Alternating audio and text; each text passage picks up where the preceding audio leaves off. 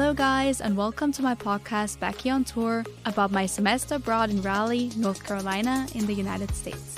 My name's Beccy, and I'm your reliable source into the exciting world of American college life. So, if that sounds like something you'd be interested in, stay tuned.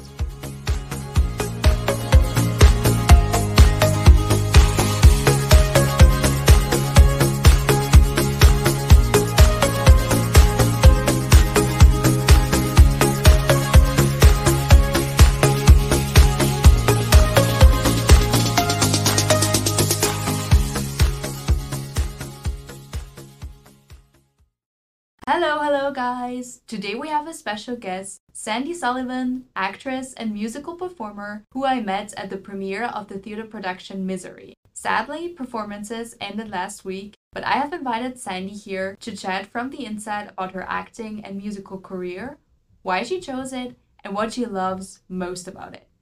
Listen up and enjoy! To start off this interview, could you please introduce yourself, stating your name, your pronouns, your current job, and your dream job growing up? Absolutely. So I am Sandi Sullivan, Sandi with an I, she, her. I work for the state of North Carolina at the Alcoholic Beverage Control Commission, the ABC. So we run all um, the alcoholic beverage sales in North Carolina, and we report directly to Governor Cooper. And uh, growing up, I had two dream jobs. So I wanted to be either an actor or a veterinarian, but I couldn't make up my mind. So um, yeah, that was it. Thank you. Thank you so much. So you kind of always wanted to be an actress. I did. I always was an actress. I think I started pretty young, so probably around eight or nine years old. Wow, that's that's a very young age. So what caused you to pursue an acting career?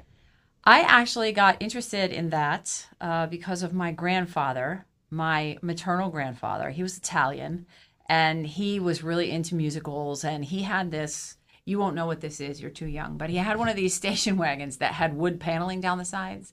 And at the time, we didn't even have cassettes. We had eight track tape player. So you're going to have to Google that so you can see what they look like. But there were these giant tapes, you know, that he would play. And he had all the Broadway musicals, you know, My Fair Lady and Camelot and Man of La Mancha and Sound of Music. And he he would let me pick a tape. We would go to the drugstore and get candy and he would let me pick a tape and I learned all the words to all the musicals when I was very very young and I would just, it was just really fond memories of driving around with my grandfather and he would tap his law school ring, you know, on the steering wheel and we would sing all the musicals. And that's, I think, what got me first interested in it. Could you tell me a little bit about the day to day life of an actress or of a, a, singer in general in the musical profession? Sure. And uh, again, like I have done acting professionally, but that's not my career. I mean, I chose to pursue it as an avocation rather than a vocation and we'll get to why I did that later but um, I would have loved to have done this full time but it's just for the majority of people it's not a very st- stable and steady source of income and I wanted health insurance and you know um, a more sort of stable uh, living arrangement and so I chose not to do it that way but day to day um, when you know I'm involved in a show uh, it involves a lot of help honestly I mean because I also have a full-time job and I'm doing this in addition to my full time job, it takes a lot of support. So, you know, I have to have someone to take care of my dog, and I have people that run errands for me, if you can believe that. I'm like so lucky that I have this community that supports me. But it involves a lot of, uh, you know, stretching, meditation, getting focused, doing vocal exercises, uh, running lines, doing speed throughs, uh, just in general, you know, especially if it's a performance day, sort of reinforcing the things that we need to do to to get the best performance that we can. Yeah, that makes sense. What is the thing you love most about this job? The audience reactions. Um, it's so incredibly satisfying to be able to create something and to connect with that live audience and to have them experience it with you and to get that instant feedback from them. Um, and when people, I mean, people reach out to me and they tell me how affected they were by it. That's really, really satisfying. Yeah, that makes sense. You also were a musical singer. Did you do like a training for that? Did you go to school for that? I did. Uh, so I started taking voice lessons, I don't know, when I was about 12 or 13. And uh, my voice teacher, I, I wanted to belt. I wanted immediately to start singing like belty show tunes, and she wouldn't let me do it. So she trained me as a classical soprano And actually, I need to thank her for that because she taught me the proper technique for singing so that when I did start belting, I didn't start belting until I was in my 20s. Some kids start belting when they're 11, 12 years old and they can blow their voices out if they don't do it right. So, um, to really, you know, she she protected my voice, and I was a classically trained singer, so I can sing legitimate soprano, but I can also, you know, be a Broadway belter. So could you work in the opera as well? Theoretically, mm-hmm. yes, I could. Have you ever thought about doing that? No. And the reason is I, I have a, a, very, very close friend who's an opera singer who sang with the North Carolina Opera uh, for years. We artsy types tend to stick around each other because we kind of get each other. But she is an excellent singer, but she grew tired of being in the opera because she said her entire life became about her voice and protecting that instrument. And so she felt like she couldn't really live because everything was about trying to protect that voice. So you know, you can't you can't do the fun things that other people do. You can't go, you know, scream at hockey games and you know, I would never smoke, but you can't go smoke a cigarette. You can't, you know, throw back three rum and cokes or whatever you want to do and go sing an opera the next day. So you have to nurture it and take care of it like the precious instrument that it is. And if you're doing opera, that's all you can do is protect that voice. Yeah, that makes sense. But you have done a musical before. I have done many musicals. Can you tell me a little bit about that? What is that like, being in a musical performance? Well, I think it's um, in some ways it's even more challenging than doing straight theater, right? Because you've got to, in addition to you know, learning the script and learning your movement, your blocking. You've got to learn all the music. You've got to get in tune with an orchestra. Hopefully, it's a live orchestra. You know, sometimes they want to do tracks now, and I don't think singers generally like to sing with tracks. We like live music. So, um, I think it's even more challenging because there's the learning curve is higher. You've got so much more material to learn, but it's incredibly satisfying. What is the favorite musical that you performed? Well, I was actually in Man of La Mancha which is one of my favorites, and played Aldonza.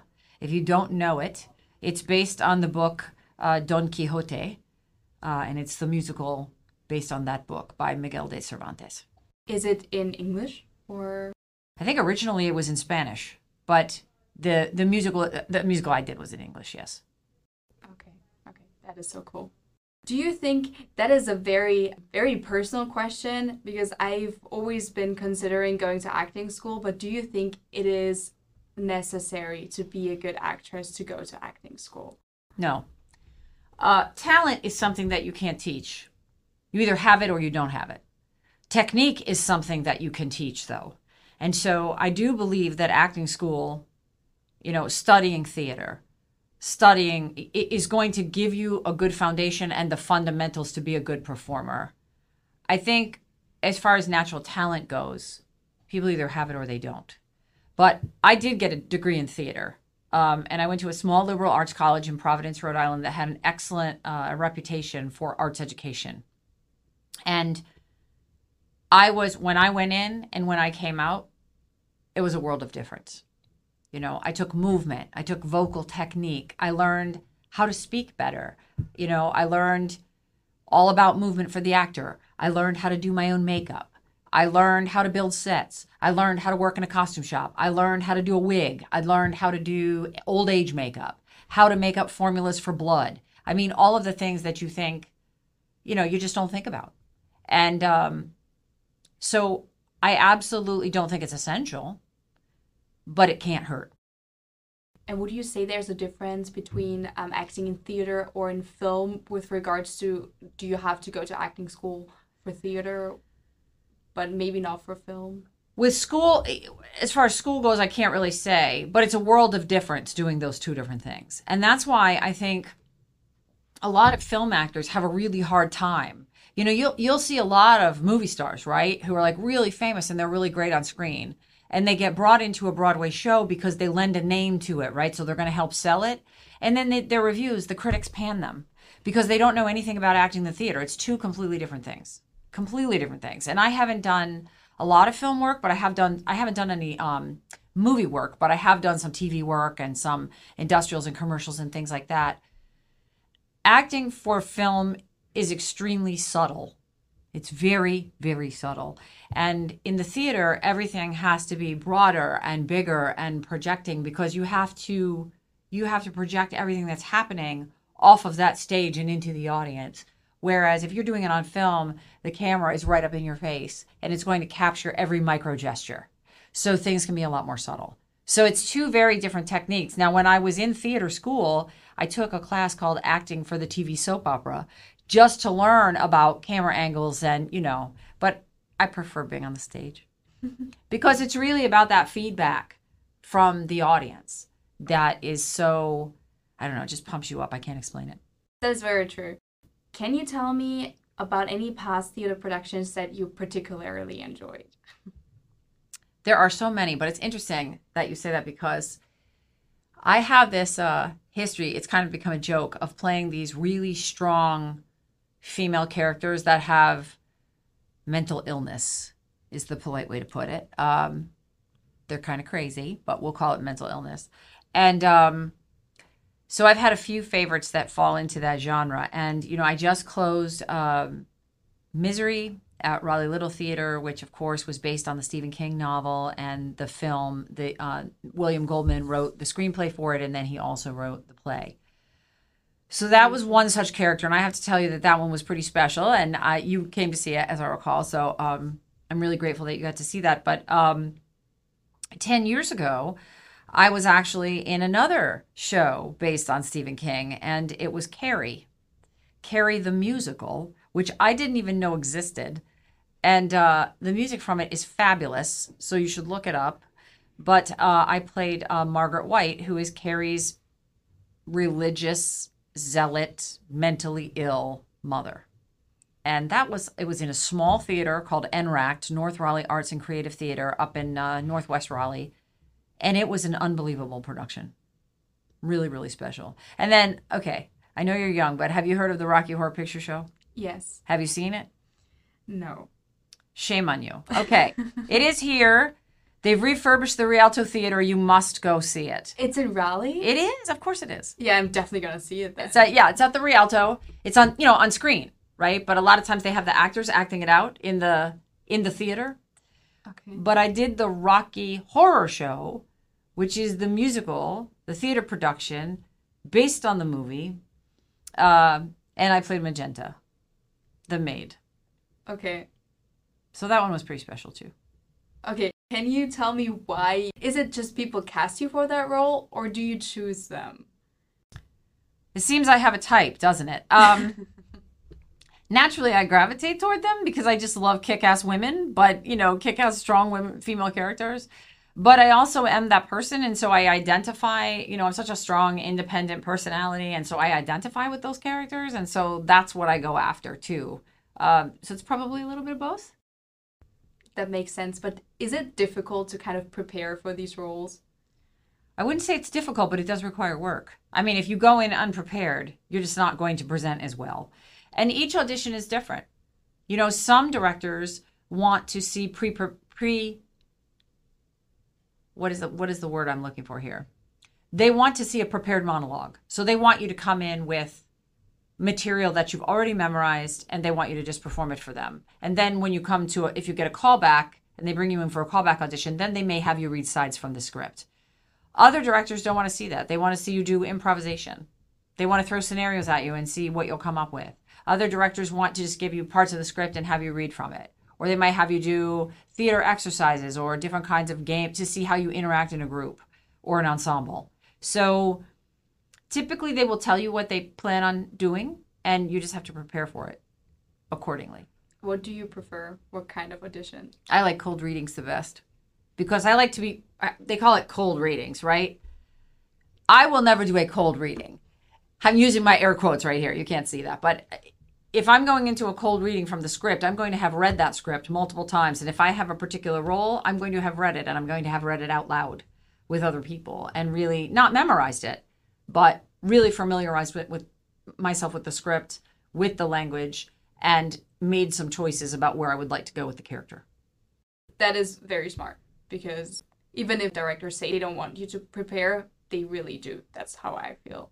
I would never walk into an, un- an audition cold and unprepared, even if they call it a cold reading, ever. Because it's a very competitive industry It too. is. It's extremely competitive, which is one of the reasons why there are so few people that make a living at it. I mean, and even my friends that work as professional actors that are in Actors Equity Association or they're in SAG-AFTRA and they are, you know, film actors, they they they they sort of live a piecemeal existence, if you will. So they have to maybe they are they teach classes and they coach for auditions and they do makeup and they do hair or they help with costumes or they clean houses or they, you know, so they sort of piece together a living to be actors. And they've been at this for years and they're very, very good. Very few people make big money at it. And a lot of people that I know that do it, they travel around from city to city doing regional theater and they get paid, but they don't make a ton of money. And I just, it's not that I make a ton of money in what I do either, but I wanted a more stable existence than that. I wanted health insurance. I wanted an apartment. You have to develop a really thick skin if you're going to make a living at it because you are going to hear no 99% of the time and maybe even higher than that, no matter how good you are. Yeah, that makes sense. What do you think makes a really good actor or actress? Oh gosh. Um I think it's a combination of talent studying technique, different types of technique, and dedication to the you hear people talk about the craft and it always sounds kind of pretentious and so I hate to use it, but but it is a craft. And the more that you can learn about it and the more you can learn about different techniques, the better you can become at it. But it is a lot of hard work to be good at it. Yeah. And you have to be really dedicated. And I think people don't always understand that. Yeah, I think people think that actors, that's just a job you just appear on stage and that's it. I don't know your experiences about that, but that's just my experience, what I've heard when I talk to people telling them that I act. Well, I, I, I think I might have told you the first time we met that I originally majored in electrical engineering here at NC State. Yes. I didn't want to major in engineering. I I actually have the brain of a mathematician, but the heart and the soul of an actor. So I thought, well, the practical job would be to study math and become, you know, a math professor. But I was pushed very strongly um, by my father to study engineering because they didn't have a lot of women in engineering at the time, and he thought that that would be the best way that I could make money, which was the most important thing to him. And I wound up hating engineering, which is not surprising given my, you know, heart and my personality. And I wound up dropping out and going and studying theater. And I got a degree in theater with a minor in communications, and I studied voice. And I graduated magna cum laude from Rhode Island College. And when I did, and my parents were at my graduation, this is a true story. And I said, Well, dad, you know, magna cum laude, not bad, right? And he said, Yeah, but you didn't go to real school, you went to pretend school. I've never forgotten that. So I think that sometimes that's the way people view the arts. They're very dismissive of it as it as if it isn't as important as science or math or, you know, becoming a lawyer or a doctor. But, you know, I, I think it's just as important. It is. The cultural enrichment is just as important. And um, so, you know, I took I took that path.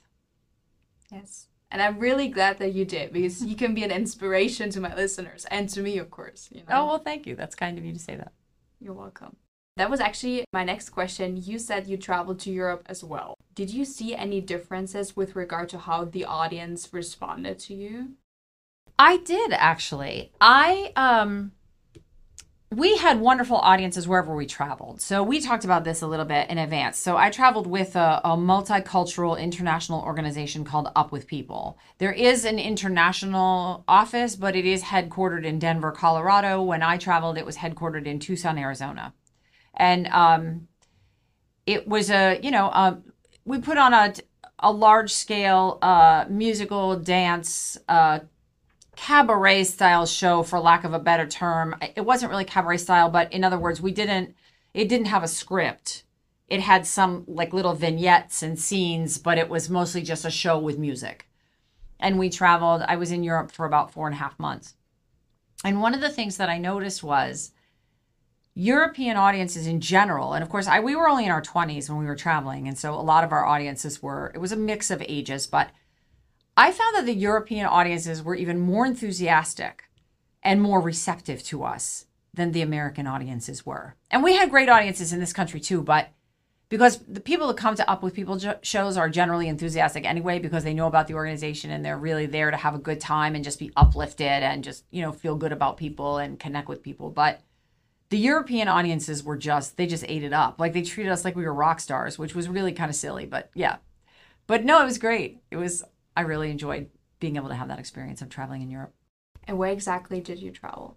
I was in um, Germany and Switzerland and Sweden and Estonia. Wow. Yeah, in fact, uh, this was 1991, and I'm trying to think exactly when it was. Um, it was sometime in September, I think, and so we literally went. We went into Tallinn in Estonia just a few weeks after the coup, after they had gotten their independence from USSR, and so when we drove into the capital, there were these giant boulders in the streets, and I said, "What in the world?" You know, and the one of the local people told us that they had put those giant boulders in the streets to try to keep Russian tanks from coming into the city. My mind was just blown. I mean, I had never seen anything like it in my life. That was such an amazing experience. Uh, we also went to Finland. So yeah, Finland, Sweden, Germany, Switzerland, and Estonia. But Finland, um, we didn't actually go to mainland Finland. We went to this little island called Åland, which is off the coast of Finland, and it's actually they speak Swedish, but they're part of Finland. It was a really neat little place. But yeah, so technically I went to Finland too. So it was actually more fun to perform in Europe than it was in the United States. I don't know if it was more fun, but it just it was just different. You know, the audiences were just so enthusiastic. Like and the, and the kids that came to the shows, I say kids. They were probably I don't know, teens, 20s, but they just I don't know. They they really did. They it was like they acted like we were rock stars, which of course we weren't, but it was it, it just it felt great, you know. Yeah. It makes sense. Like your art being valued is just a Yeah, you felt appreciated. Like we felt, I felt seen. You know, that wasn't where we used then, but I felt seen. You know, so one of the big things we did when we were over in Europe, we were performed at the Olympic soccer stadium in Munich. Uh, at one of the, I don't know, one of the games, like in between the periods. Is that what you call them in soccer? I'm so bad about that. Uh, yeah, yeah, Okay. pretty much.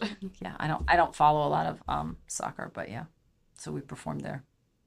That is so cool.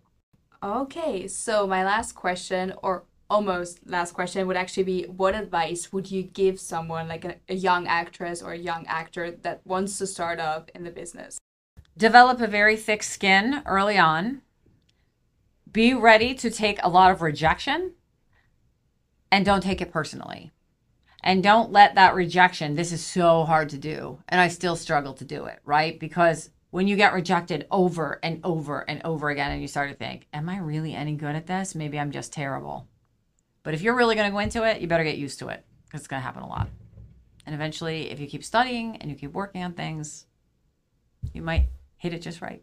So develop a thick skin, work hard, learn as much as you can about it, and save a lot of money because you're going to need it. And what would you say about networking? I think that's important. I do think it's extremely important. It's one thing I'm terrible at. I can do it. I can talk to people. I hate it. I hate schmoozing with people. I'm just not. I'm not that person. I'm not like as much as an, I am an extrovert and I enjoy people. I hate making small talk and schmoozing and you know we have a great great theater community here in Raleigh. I mean really really wonderful. But I am not the good schmoozing person. I wish I could hire my own marketing manager to do that for me because I don't like to do it. I go to Facebook, but you know, I'm one of those old people that's like, you know, that I, I hear everybody joke now that, you know, Facebook is just for the old people, but I'm pretty good. I mean, I think I did more marketing on misery on Facebook than the theater did. So Well, I'm gonna ask you for your social media handle, and I'm gonna link that in my podcast so people can find you. we can do that. Yeah, I'm just on Facebook and Instagram. That's all I do. I don't do Twitter. I don't do, I don't know. I never even downloaded TikTok. I figured it would have some virus in it or something. So I never even did it. Yeah, TikTok's also not really my thing, but as you said, you need social media and like in general networking, especially in the film industry. That's the experience I've made. So I think theater is pretty similar. Mm-hmm. And the last question, Mm-hmm. if there was one thing you could tell your younger self, what would it be? You are in competition with no one but yourself. So just be true to yourself, be honest and authentic. Thank you. That are very, very great closing words. Thank you so much for being here today. I really appreciate it. Thank and you I- for having me. And I love talking to you. Thank it was you. fun. Thank you. It was, yeah.